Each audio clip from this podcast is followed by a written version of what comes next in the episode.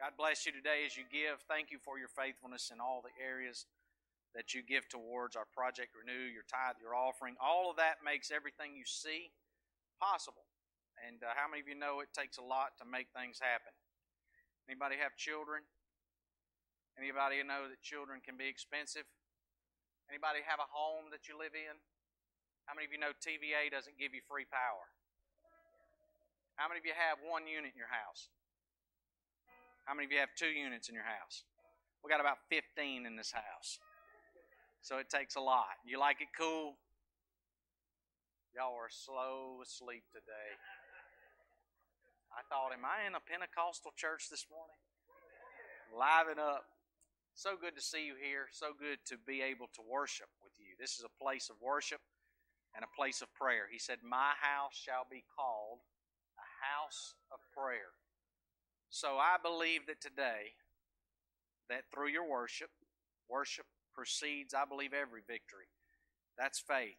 Having faith in a God, knowing that He is able to do exceedingly abundantly above anything we could ever ask or think.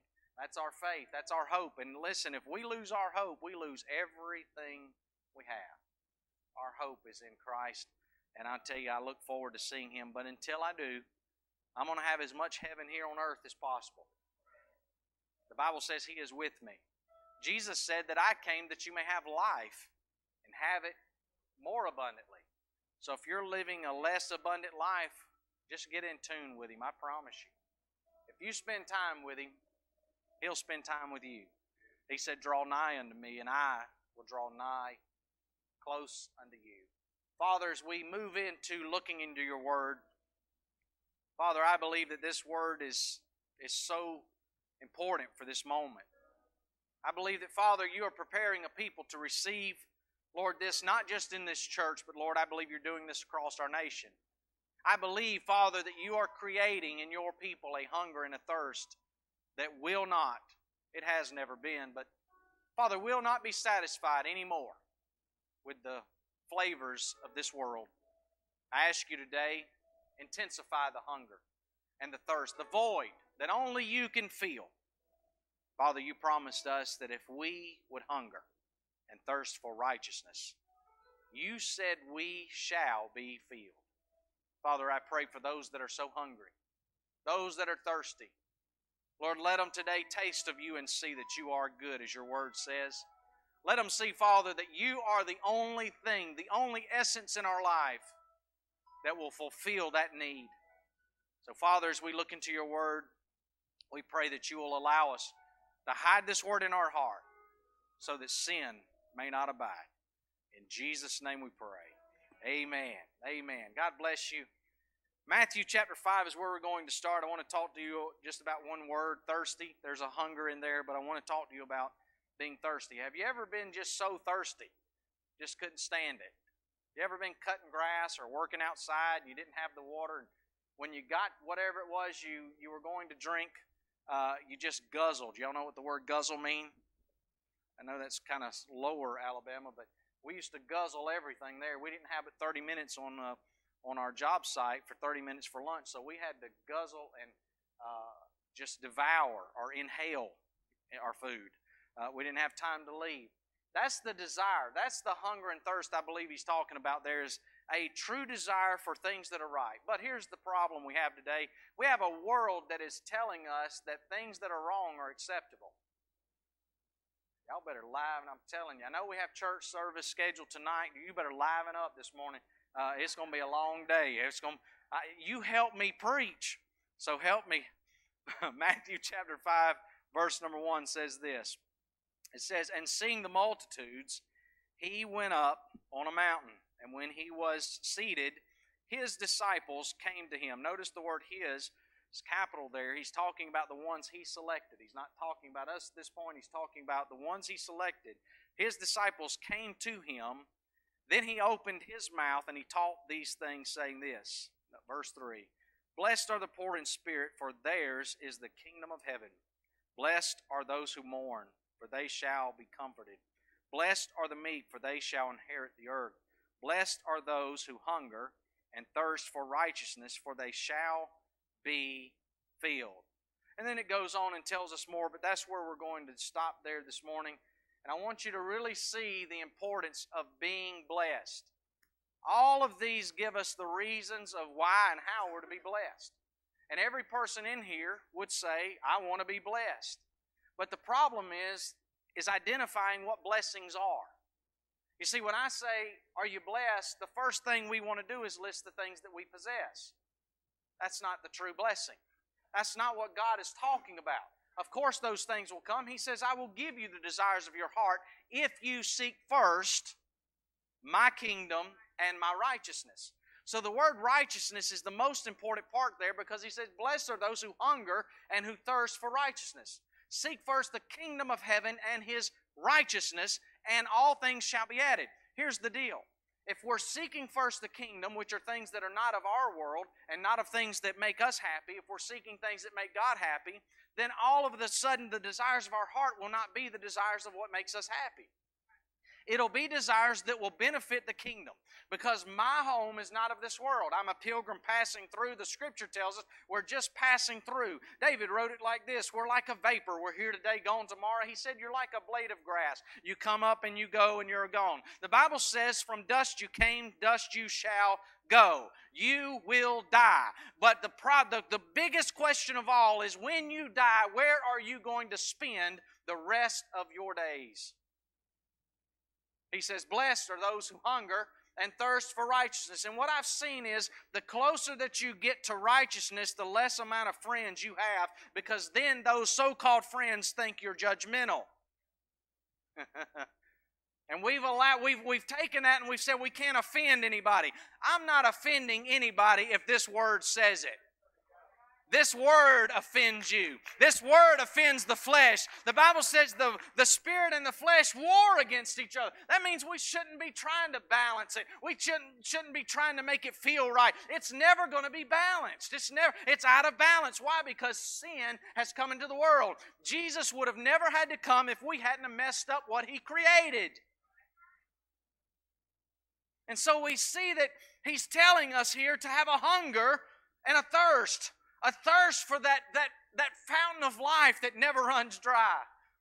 A hunger for the Word of God that He said, Man shall not live by bread alone, but by every word that proceeds, which means my life, whether I live or die, if I live is Christ, if I die is the gain. We have, we have missed the focus because we think we've got to be a hero now. Most of the people that we read about in the Scripture didn't know they were heroes until they were gone, and they still don't know. Because I'm sure Jesus and God didn't go, hey guys, by the way, you're being preached about right now. They don't care. Why? Because their mind was stayed upon thee. He said, I, the Lord said this, He said, I will keep you, keep me in perfect peace as my mind is stayed on thee. The problem today, church, our mind is on everything but God. Our mind is so caught up in the junk of this world, and we're so caught up in the malice and so caught up up in the stuff of this world that when God actually comes in, we can't even hear Him because our mind is running to and fro. We're worried about this. We're worried about what we did here. We're hoping nobody finds out about this. We're hoping this doesn't get out. And listen, if we would seek first righteousness, we wouldn't have to worry about that stuff. Come on. What are you thirsty for? What are you hungry for? If you're hungry for the lust of the flesh, as soon as you commit whatever that lust is, you're going to feel condemnation. It's promised in the Word. The Word of God tells us the enemy comes to steal, to kill, and to destroy. But I came that you may have life and have it more abundantly. He also says, There is therefore no if you feel condemned, it ain't from God. If you feel condemned, it ain't from the church. If you feel, the reason people run from the church, they say, I just don't feel comfortable there. It's not that you don't feel comfortable. It's especially if the word of God is being preached with, with fear and trembling. Listen, you're not going to feel comfortable. There's days I preach and I don't feel comfortable, but I know that God is faithful and just to forgive me and to walk with me, to talk with me. He said, I shall never leave you. I will never forsake you. I will go. And we act like God has left the scene. I don't know what I'm going to do. Why don't we trust God one more time? Why don't we get in agreement with His Word just one more time? The church was the most powerful force on the planet. Acts chapter 2. But now we've got a form of godliness, but we're denying the very power that we sing about.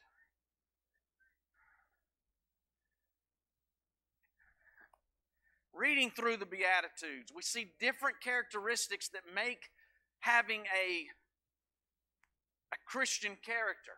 We've been talking about this on Wednesday nights. By the way, we will not have Wednesday night service. Tell your neighbor that.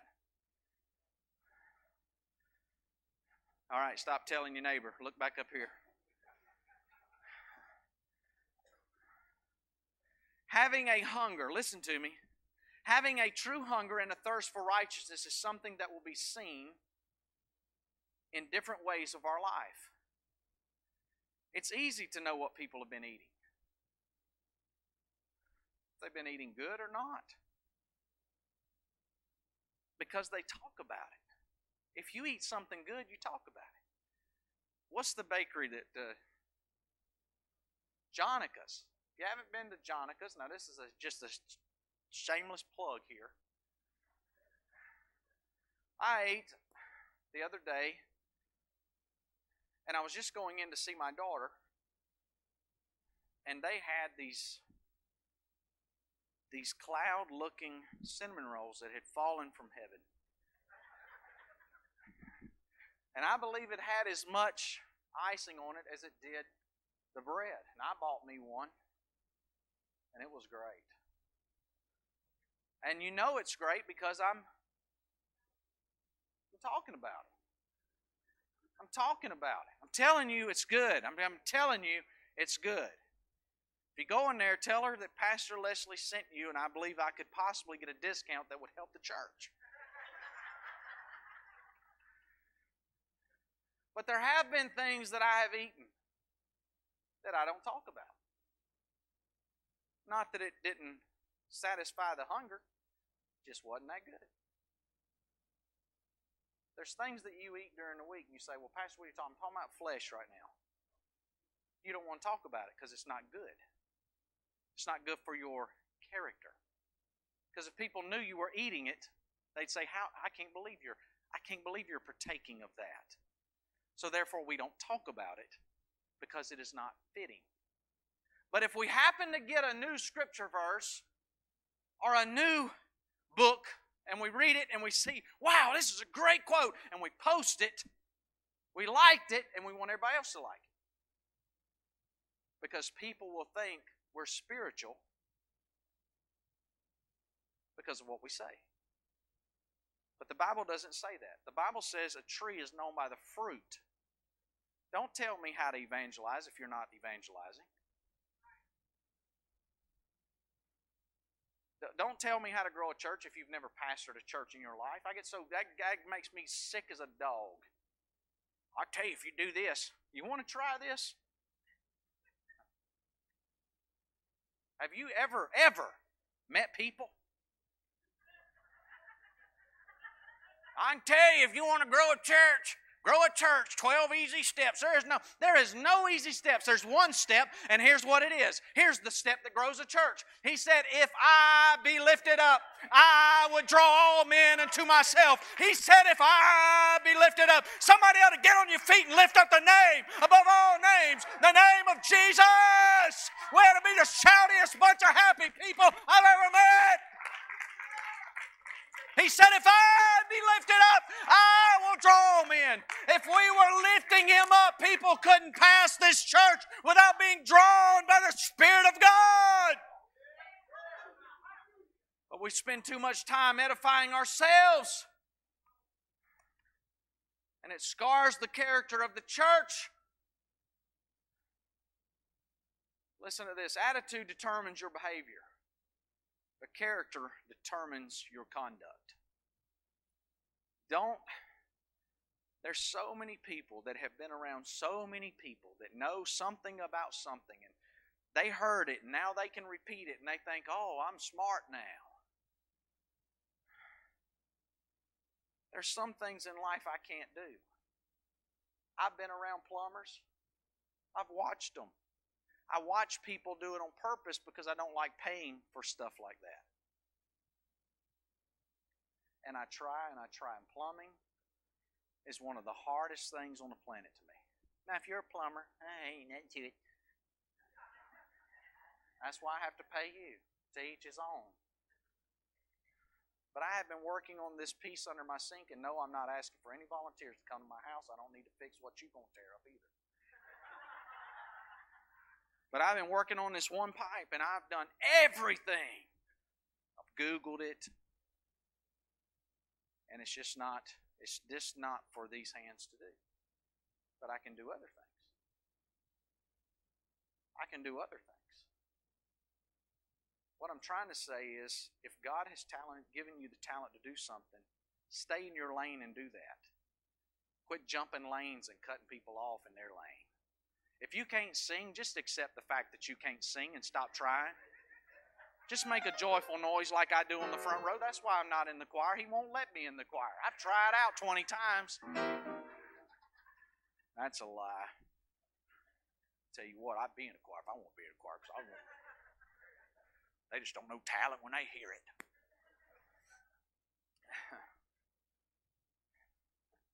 How hungry and how thirsty for righteousness will be shown up in your life. So, the first thing I want us to see here we must be having a desire for holiness rather than happiness. We must get a desire back into the church that is for holiness rather than happiness. And I know that other churches have different things and they offer different things. I get that. But if the only reason you come is because we have donuts that have chocolate glaze on it, there's going to come a day where we won't have that. So just know you're going to be mad that day.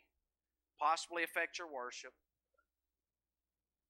There, there's going to be days that Jonathan's probably not going to sing all fast songs. And I, I know, I know that's hard for some. And I know we like to kick it off fast and run wide open. And then there's some that they can't run wide open. They barely walk and they just like the old slow. And you need to know there's going to be days like that. There's days like that, Mama said. You just have to know. But we need to get back to a, a mindset of holiness. What is holiness? It's, it's, Holiness is a lifestyle. It's not what you do on the outside, it's in the inside. It's, it's cleaning out the house. This is the house. He said, This is the temple of the Holy Ghost. Listen, all of us can dress up and look like we go to church. Don't make you saved. Just because you wear a suit don't make you any more holy or any greater. But we get caught up on things like that and we, we miss the we, we miss the whole essence of what holiness is. Holiness is done Monday, Tuesday, Wednesday, Thursday, Friday, and Saturday. And then when you come to church, you're, you're excited because you made it. You ever been there? Kind of what Brother Bill was saying, you know, I, I made it! Another week, I made it! I don't know what tomorrow will be, but I made it. And it's a struggle every week, man. I have to crucify my flesh daily just like Paul. Let me tell you, if he had to do it who do you and I think we are? Paul wrote the majority of the New Testament. Most of us can't even write a blog. But we are holy, so holy. Sometimes we think that song was written about us. Oh, I'm holy. Oh, so holy. It's Lord, you are holy, by the way. We get caught up in formalities. We think that if we can make people happy, they'll come. Let me go ahead and let you in on a secret. This ain't Chuck E. Cheese. If we get caught up in making people happy, all we'll do is spend time on how can I make people happy. If we spend time with trying to make people comfortable, that will never be accomplished. You may make a few people comfortable, you may make a few people, but listen, if, if we don't get back to holiness living, listen, when we get to heaven, God is not going to say, Boy, you made that bunch happy. They so happy. That's the happiest church I ever seen. Boy, you just let everybody come on in. But if you don't tell them the truth, it's the truth that sets them free. That's the Word of God. We must present the truth and we must present holiness. We must get back to a lifestyle that is holy, not before men, but before God. Y'all know what a lead balloon is? That's what this is going over like, it feels like. Sometimes I believe we get confused with the fact that we think God, God's primary goal is for happiness. And I believe God desires for you to be happy. But that's not the only reason. We have the concept that God should make us feel like Santa Claus or the Easter Bunny does. You know how the you know when Santa Claus is coming to town? Here comes Santa Claus, here comes we think that, oh, here comes Sunday here. I'm gonna get everything I want because Pastor's gonna pray. We think that God is like Santa Claus. We think if we can just pray it, we get it. And the reason most people are so frustrated in life is because you're praying for things that is not God's will for your life. God, I want to be rich. He's going, You can't handle it. God, I want a big house. It's only you. Because He's always asking this question. Anytime I ask for something, He always responds this Why? Why do you want this? Why are you asking me for this? Why do you feel the need to have the, I want a big ministry for you, Lord? No, you don't. No, you don't. You want everybody in town to go, man, look at him. Man, look at her. And that's why you're frustrated. You want a big ministry for God? Get on your face before God and humble yourself in the sight of God. He said, if you humble yourself, He said, I will lift you up.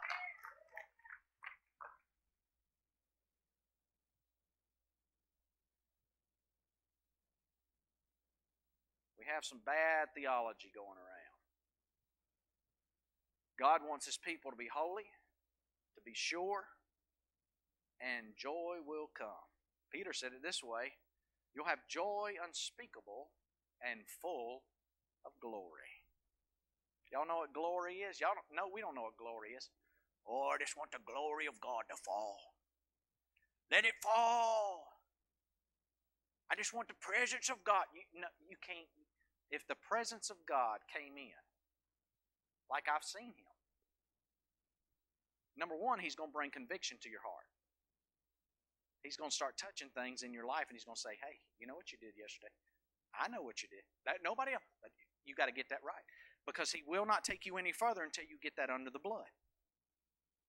You see, we think we can just go into the inner courts full of sin and full of nastiness. And no, the only way I can get to God the Father is through the Son.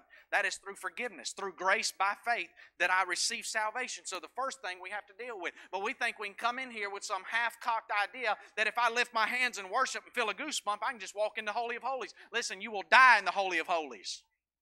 You can't go there. You, we want the glory and we want to post all this stuff about glory. Listen, I've seen the glory of God hit a house and it don't make you shout. It makes you fall on your face. It humbles you because you can't stand in the presence of an almighty God. If you've been with him, you know. I'm telling you, it's time for the church to get back on our face. Quit trying to be a praise and start falling on your face before God. Oh, see, we're not getting it. Maybe that'll get them. The theme of the book of Philippians is about joy, and all we want is joy, joy, joy. I just want to be happy. Closer I get to God, the most unhappy I get with this world and my flesh. And the Beatitudes are talking about a blessed life, and we all want that. Oh, blessed life, have a blessed life now. Do this. A, B,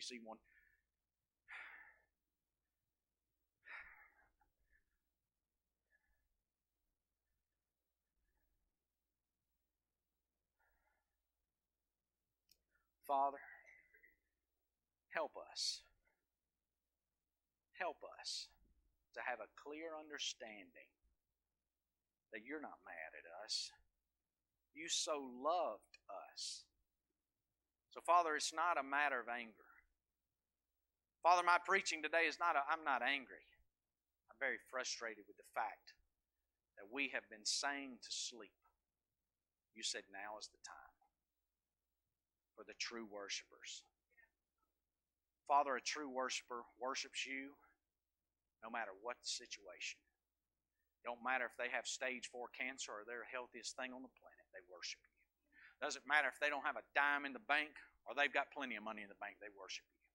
Now, you said, is the time for the true worshipers to awaken Wake us, Father. We have gone to sleep. Your church has gone to sleep. Not just the, not our church, the church in general has gone to sleep. We've been singing about you. We talk about you, and we live like we're nowhere near you, God. We act like you're nowhere to be found, Father. I pray now is the time for the true worshipers to awaken. Whatever you've got to do, Father, wake us. If you've got to shake us, if you've got to do whatever, do it, God, because the time is short, and it's time for us to wake up. Now is the time for the true worshipers to awaken from their sleep and worship the God of your salvation in spirit and in truth. God, let it be so in Jesus' name. We must get back to a spirit of holiness, not happiness. We are so judgmental about things of the church. Well, I don't like what he does, she does, this one does. I tell you this, and I can sit and observe and tell you how to do it. Stop observing and start participating. Listen, have you ever thought you may be the very one that sparks the fire that begins the revival that this city and this state and this world needs? You may be the one. You may be the one. We keep doing the same things over and over and expecting something different. That's chaos and that is insanity.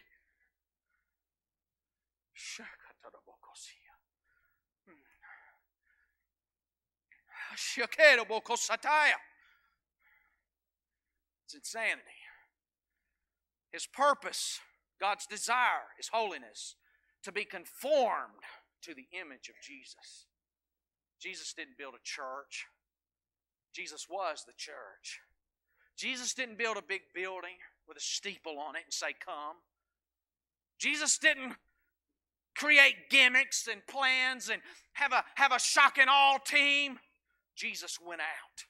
Jesus went out and ministered. He said, I was sent to the lost sheep of Israel. But we think we're fruit inspectors. We got to get everything right. And we're so comparable. We're comparing everything. We compare this church and this church. Well, if we could be like them, God didn't call us to be them. God called us to be a light to the world. And we must, we, we must take what we know and go out.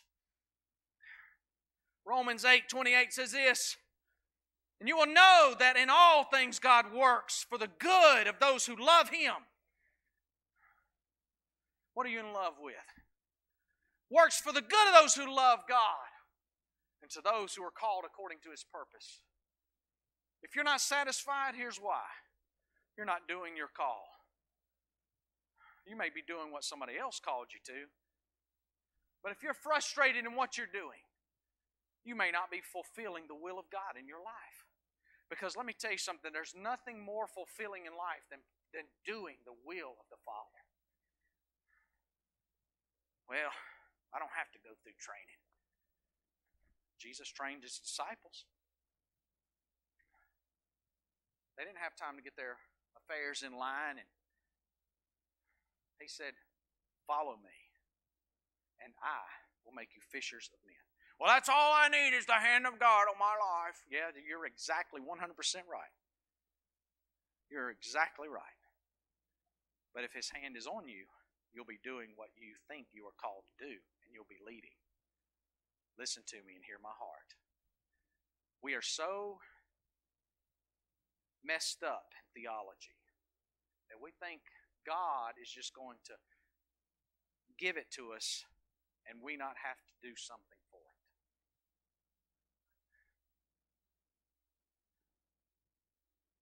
So I believe the question is simply this, and God knows the answer to this, but how much time do you spend a day asking God, What can I do for you?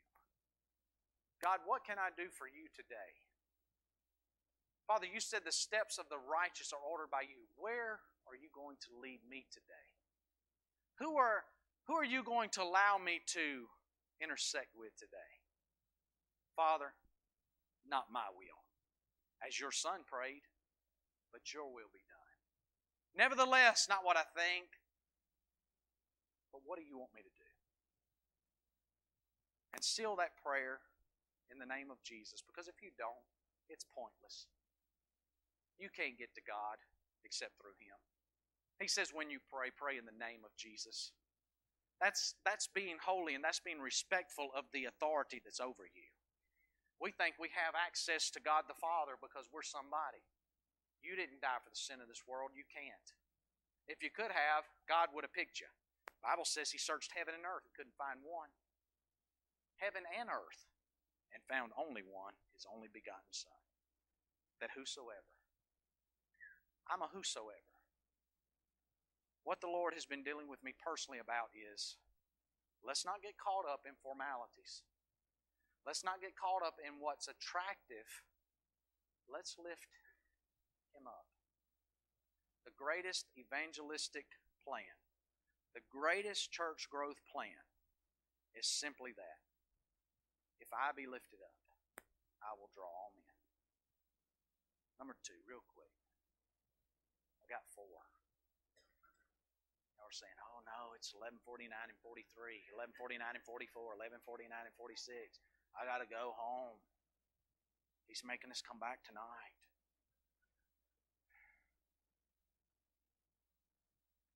Number two, we'll end with number two. What you are thirsty for will be seen in your and our attitude towards sin. We don't want to talk about sin anymore. But you consider this. Consider the shows that are on television Consider the number of jokes that we hear every day that joke about drunkenness and sexual immorality and trash. And we ha, laugh it off.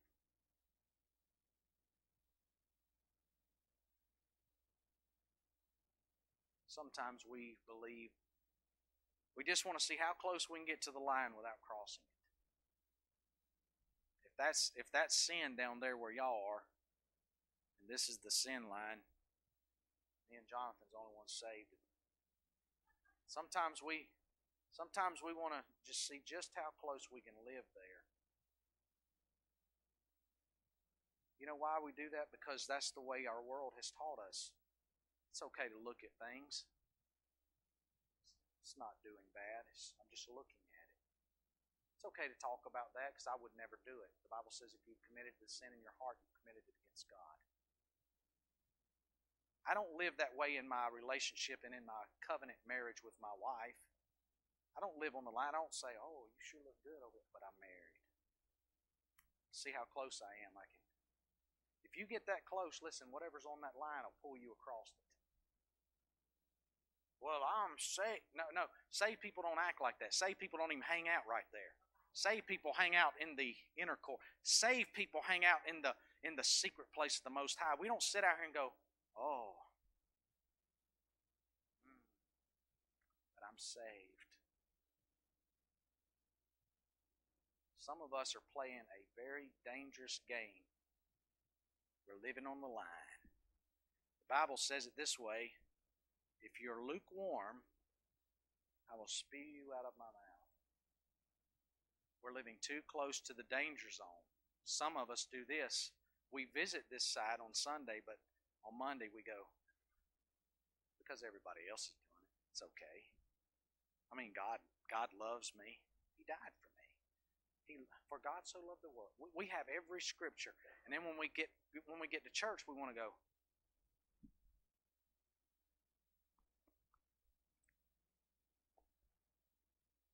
But then after church, we slip off, and if you got to be sneaky about it, it's wrong. We sneak off, if you got to do this, if this is the sin that you have a problem with right here, this guy, and you have to do this,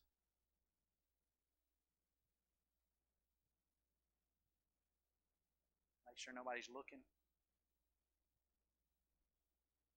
I see you, Benji. Hey, brother, God is so good. I'm such a blessed man. Blessed and highly favored. May God bless you. Bless your step. Bless your going and coming. Everything you touch, let it be blessed. Is he gone? He's gone.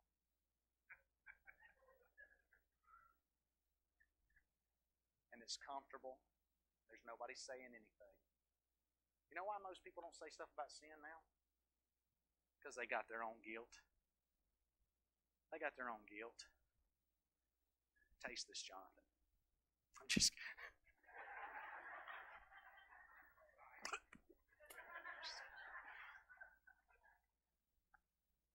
Thank you, Benji. Samson is a perfect example of what I'm talking about. Samson was greatly anointed by God. Samson had long hair. I don't have long hair. Samson's long hair gave him strength, supernatural strength from God. Samson had a problem with his flesh. Many people, every person has a problem. He was married. He married a girl who was Jewish. It's totally against their custom. He shouldn't have done that. God was with him.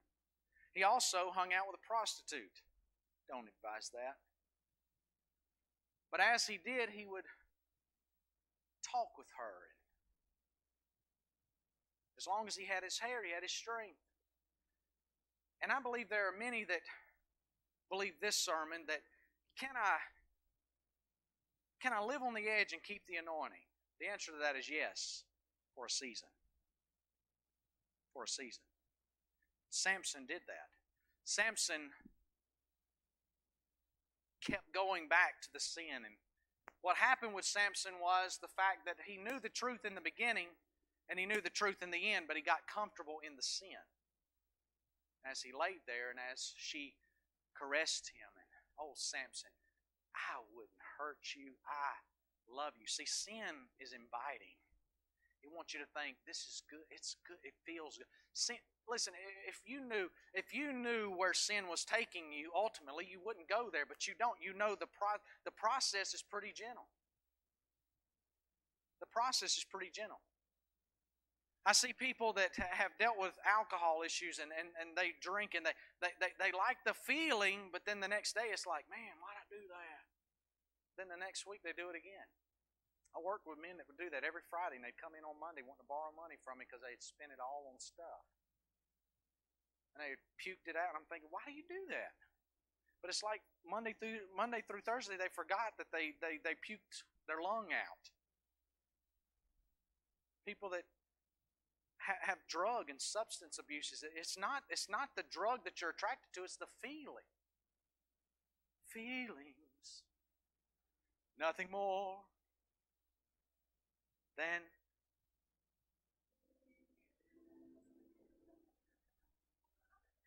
feelings, nothing more. Because we got to feel good. We got to have a kumbaya church.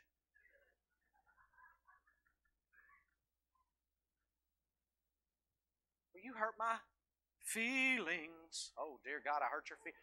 Nothing more. There's nothing more than feelings. I've had my feelings hurt more than you've had your feelings hurt. Because when you hurt your feelings, it makes it hurts my feelings. Because how dare you? That hurts my. You ever thought about that? When people start that, Sister Carolyn, say, "You hurt my feelings." Well, you hurt my feelings. I don't do that. I can't do that. I'm the pastor. But I know how to throw a temper tantrum like nobody's business when you ain't watching.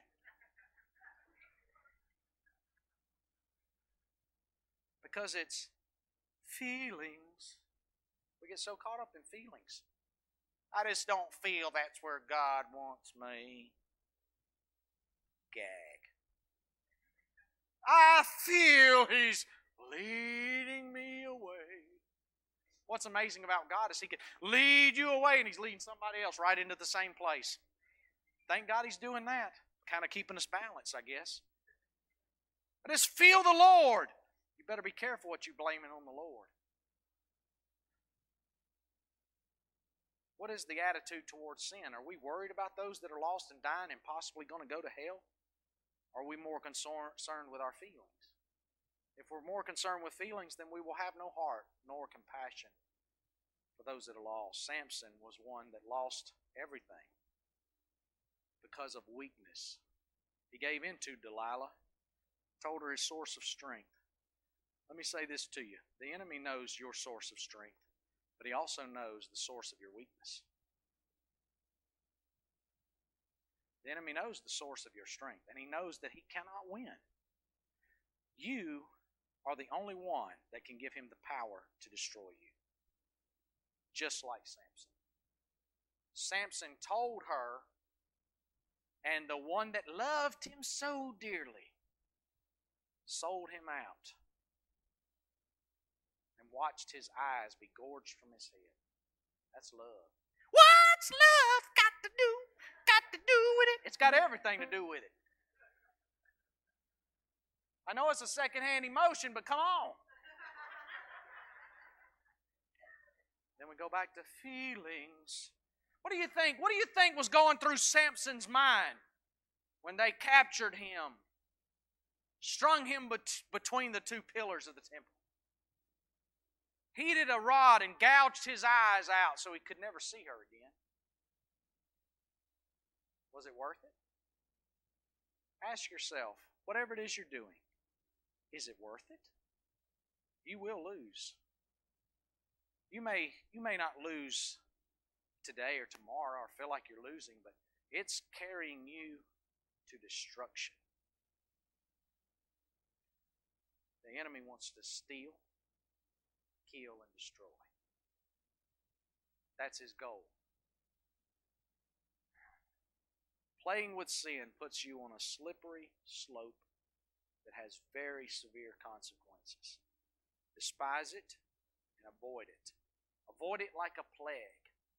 Don't allow it near you. If you have a weakness for monitors, this is, a, this is the most sinful thing in this church. If you have a desire, and that's that'll send you to hell. Don't touch that. Don't touch the monitor. I just feel drawn to it. I just can't get over it. But you can get over it. He said, I have, way, I have made a way of escape for you. What you're doing is denying the power of God. You're saying, I can't do it. You can't do it. But with God, all things are possible to them that believeth. Start speaking to the monitor. Look at the dust in that. Did you see that? That's crazy. Somebody go get my Zyrtec. I'm just kidding. What was I talking about? Avoid it. Don't go near that. Don't talk about. Don't go to Brother Cecil and go. Well, I got a problem. What's your problem? Oh, I got a problem with the monitor. I just love the monitor. That's my weakness. What you just did is told the prince of the air, "Hey, that's my problem." He's gonna say, "You better stay away," or he's gonna say, hey, "It's probably not a problem." Probably not. Probably. God knows. Yeah, really. I didn't die.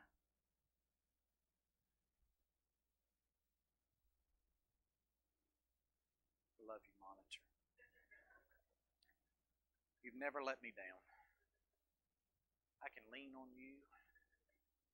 You play me music. I love music. God loves me. God cares for me. God understands me. He knows my weakness. He's not going to send me to hell. I mean, really? Really? No, he's not going to send you hell. I didn't think he would. Listen, Brother Cecil, come here. I want to tell you about my monitor. Come here. Because we always want to include people in our trash. Touch this. Touch it. Didn't hurt. Touch. Put your hand on it. Put your arm on it. I tell you, God, God is so merciful. God is so full of grace. His grace is sufficient. So when I get to hell, I'm going to say, God, you knew I was weak there. No, He's going to say this to you Depart from me.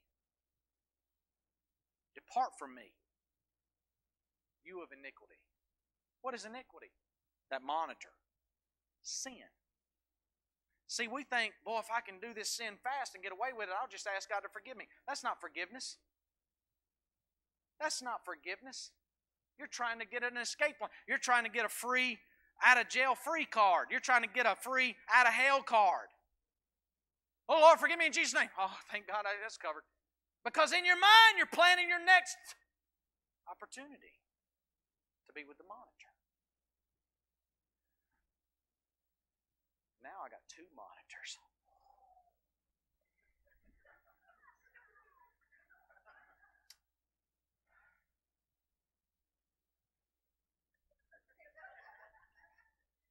Hey, look at these socks, guys. I couldn't find my dress socks today. I can't believe you wear that. You see what you put on? Stand up. Let me say this to you. Bring it back to serious. Greatness, greatness, listen to me. Greatness is always preceded by separation.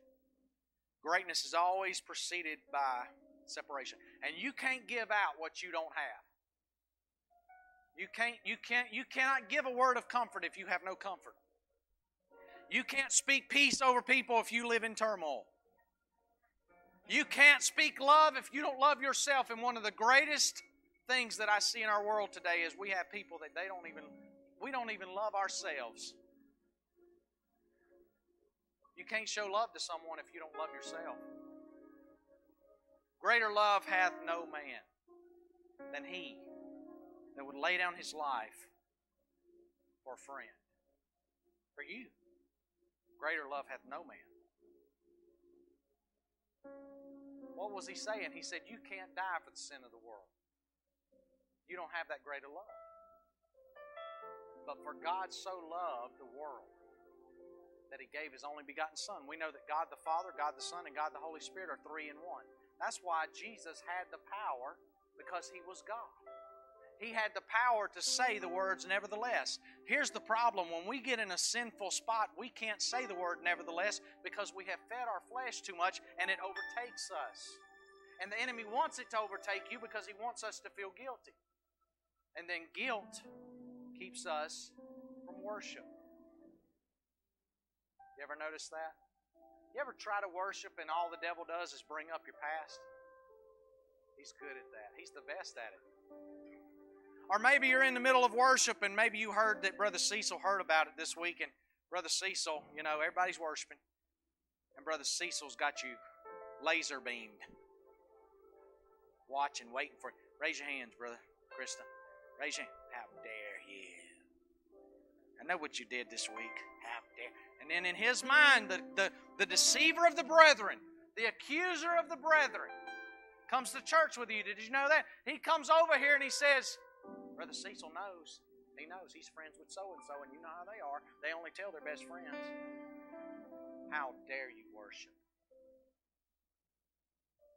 If you think the enemy sits in the car and waits for you, you're crazy. He's he, he is he is here, and I want him to hear me. And I want you to hear me.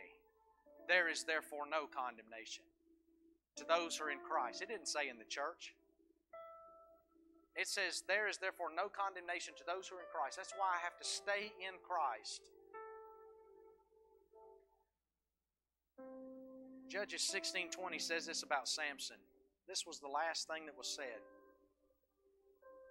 He did not know the moment of his despair that the Lord had left him.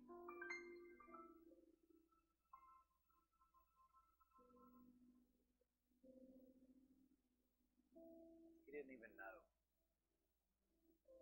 Do you know? Do you know God?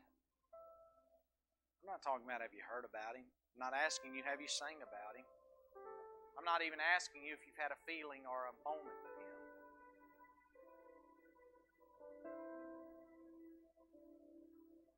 There are many times that some of you have asked me, Pastor, what are you doing for lunch today? And, and there are times that I break away, but lunch has always been mine and Bridget's day thing because Many times in the life of a pastor, you come in early in the morning. Most people don't bother you maybe around lunch, and then they'll then maybe after four. That's when you get off work, and that's when you start dealing with life. And, and after work, and you want to call me, and then sometimes I'm end up I end up here later, and uh, after I leave here at four, I'll end up coming back and meeting with different ones. And so there are times that ministry takes me away, but I make a point that lunch is my date with my wife and my children. And it's not that I don't want to eat with you. Has nothing to do with that. But that's mine and her time. Why? Because I love her. And yes, I love her more than you. It's part of the system of God. God, family, everybody else.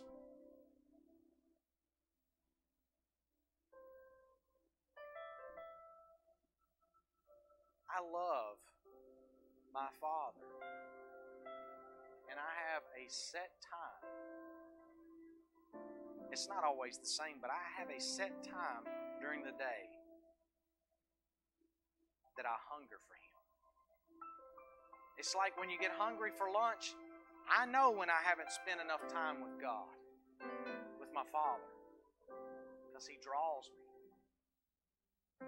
He draws me. He woos you.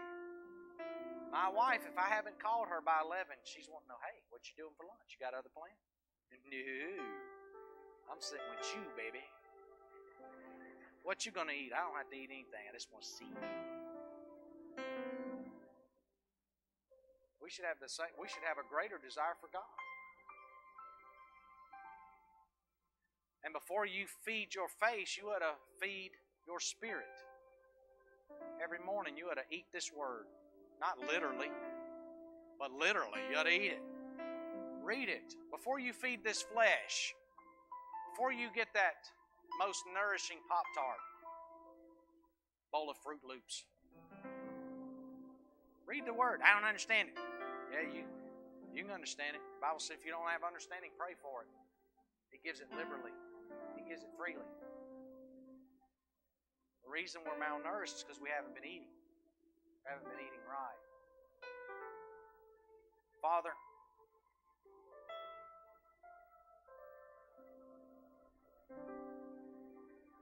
Father, you are conditioning your church. I'm not talking about the river, I'm talking about your church, your, your global body. You're preparing those that are willing to separate themselves from world. Lord, to be in the world, but not of the world. But today we're too far into the world.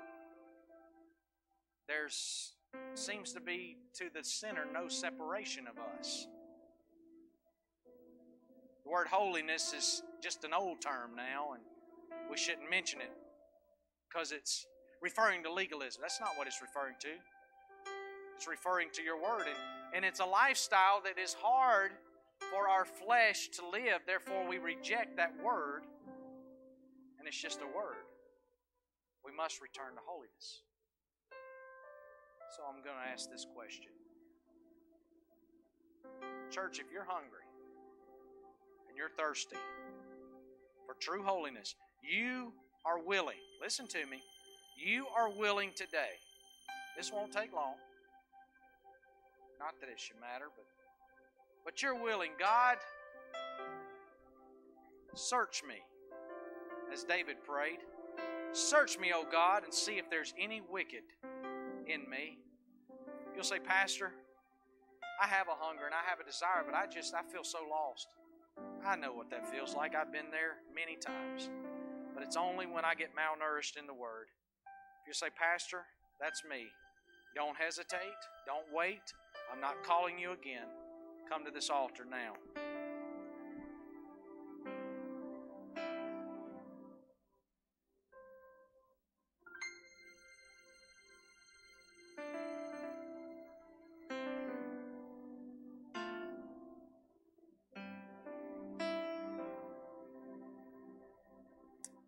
Psalms 139, David said this. I will praise you, for I am fearfully and wonderfully made. Marvelous are the works of your hand. And that my soul knows well, my frames are hidden from you. When I was made in secret and skillfully wrought out in lowest parts of the earth, your eyes saw my substance. Being yet unformed, and in me you booked all that was written. He concluded this with Search me, O God, and know my heart. Try me and know my anxieties. You ever felt anxiety? I know good. If this is it, guys, we're in trouble. But it only takes one. Where two or more agree. I'm in agreement. surprising. I'm assuming everyone else is right where you need to be with God. You're just on cloud nine. Search me, O God. Know my anxieties. See if there's any wicked way in me, and lead me in the way of everlasting everlasting life. It takes a lot to move. Takes a lot to move. Because the enemy will say, well, they're going to think this about it. doesn't matter what people think about you. That's the problem you've been dealing with. That's the problem. Father, just another moment.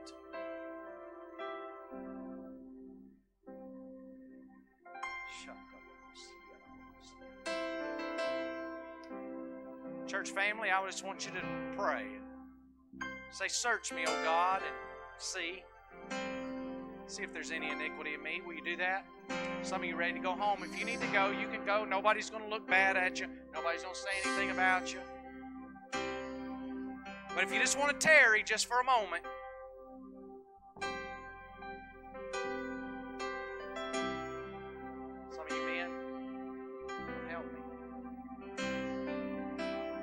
spirit filled believers, come fill in the gaps behind these. They need you. They need you. Come fill in the gaps. Begin to pray. Begin to pray. Your constant grace remains the cornerstone.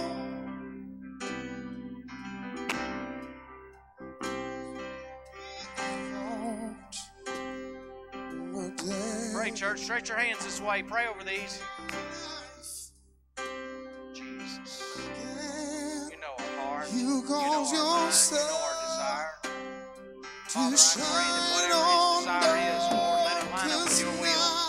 And as your will is, let it be done in his life. God, I give you praise. Jesus, we love I pray now, God, for your hand to be on. God, direct his every step, every thought. God, I pray that it be saturated with you. Let him take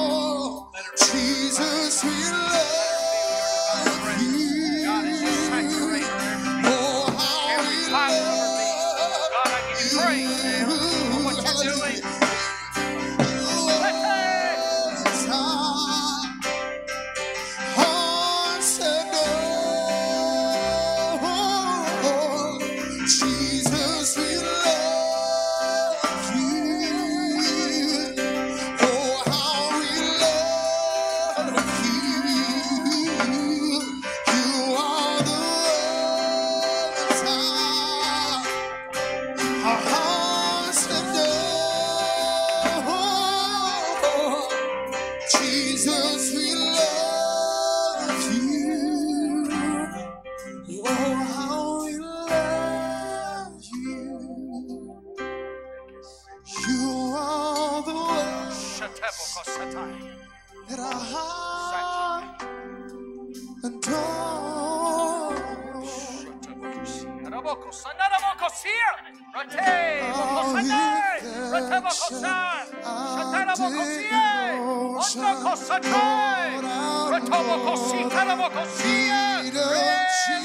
Pray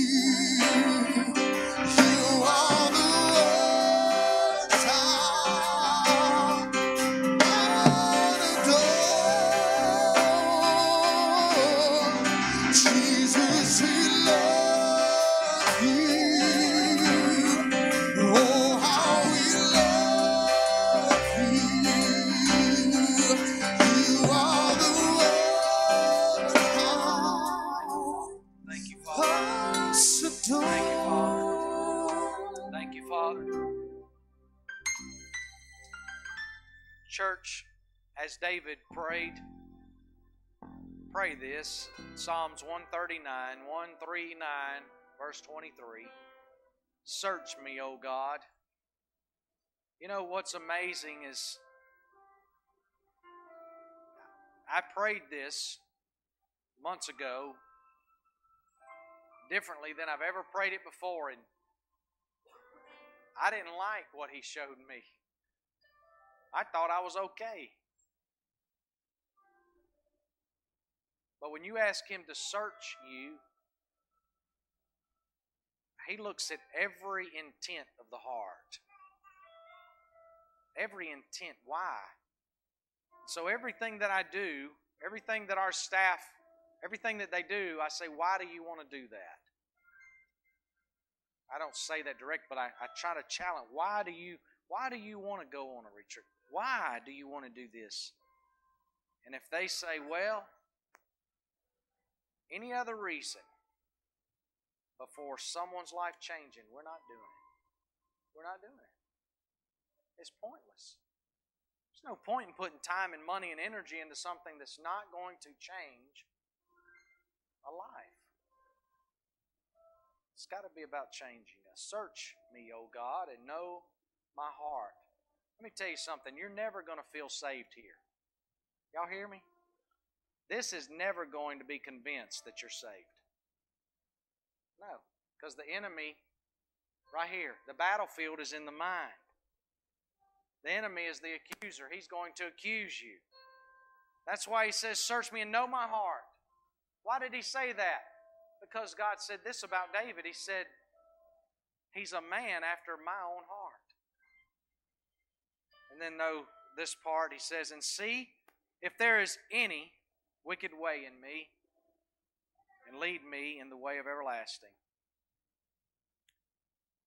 Guys, we have service tonight. We want to be in much prayer. I know that many of you will be at the service for Justin Williams, and we do want to pray for that family. If you are going to that, send our love, we will have church here for those that are not going. Six o'clock. We'll meet back here unless unless the Lord comes back. And if for some strange reason,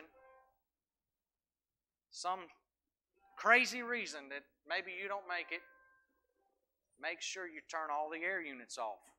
It'll get very expensive on you. You're going to have worse things to worry about. Father, as we leave today, we leave in full assurance, knowing that we do not leave alone, but we leave with you. We know that you go before us. We know that you are with us. And we know we can do all things with you. Father, as we leave, we pray this prayer together, receiving it and living it. Let the words of our mouth and the meditation of our heart be acceptable in your sight, O Lord, our strength and our Redeemer. God bless you. See you.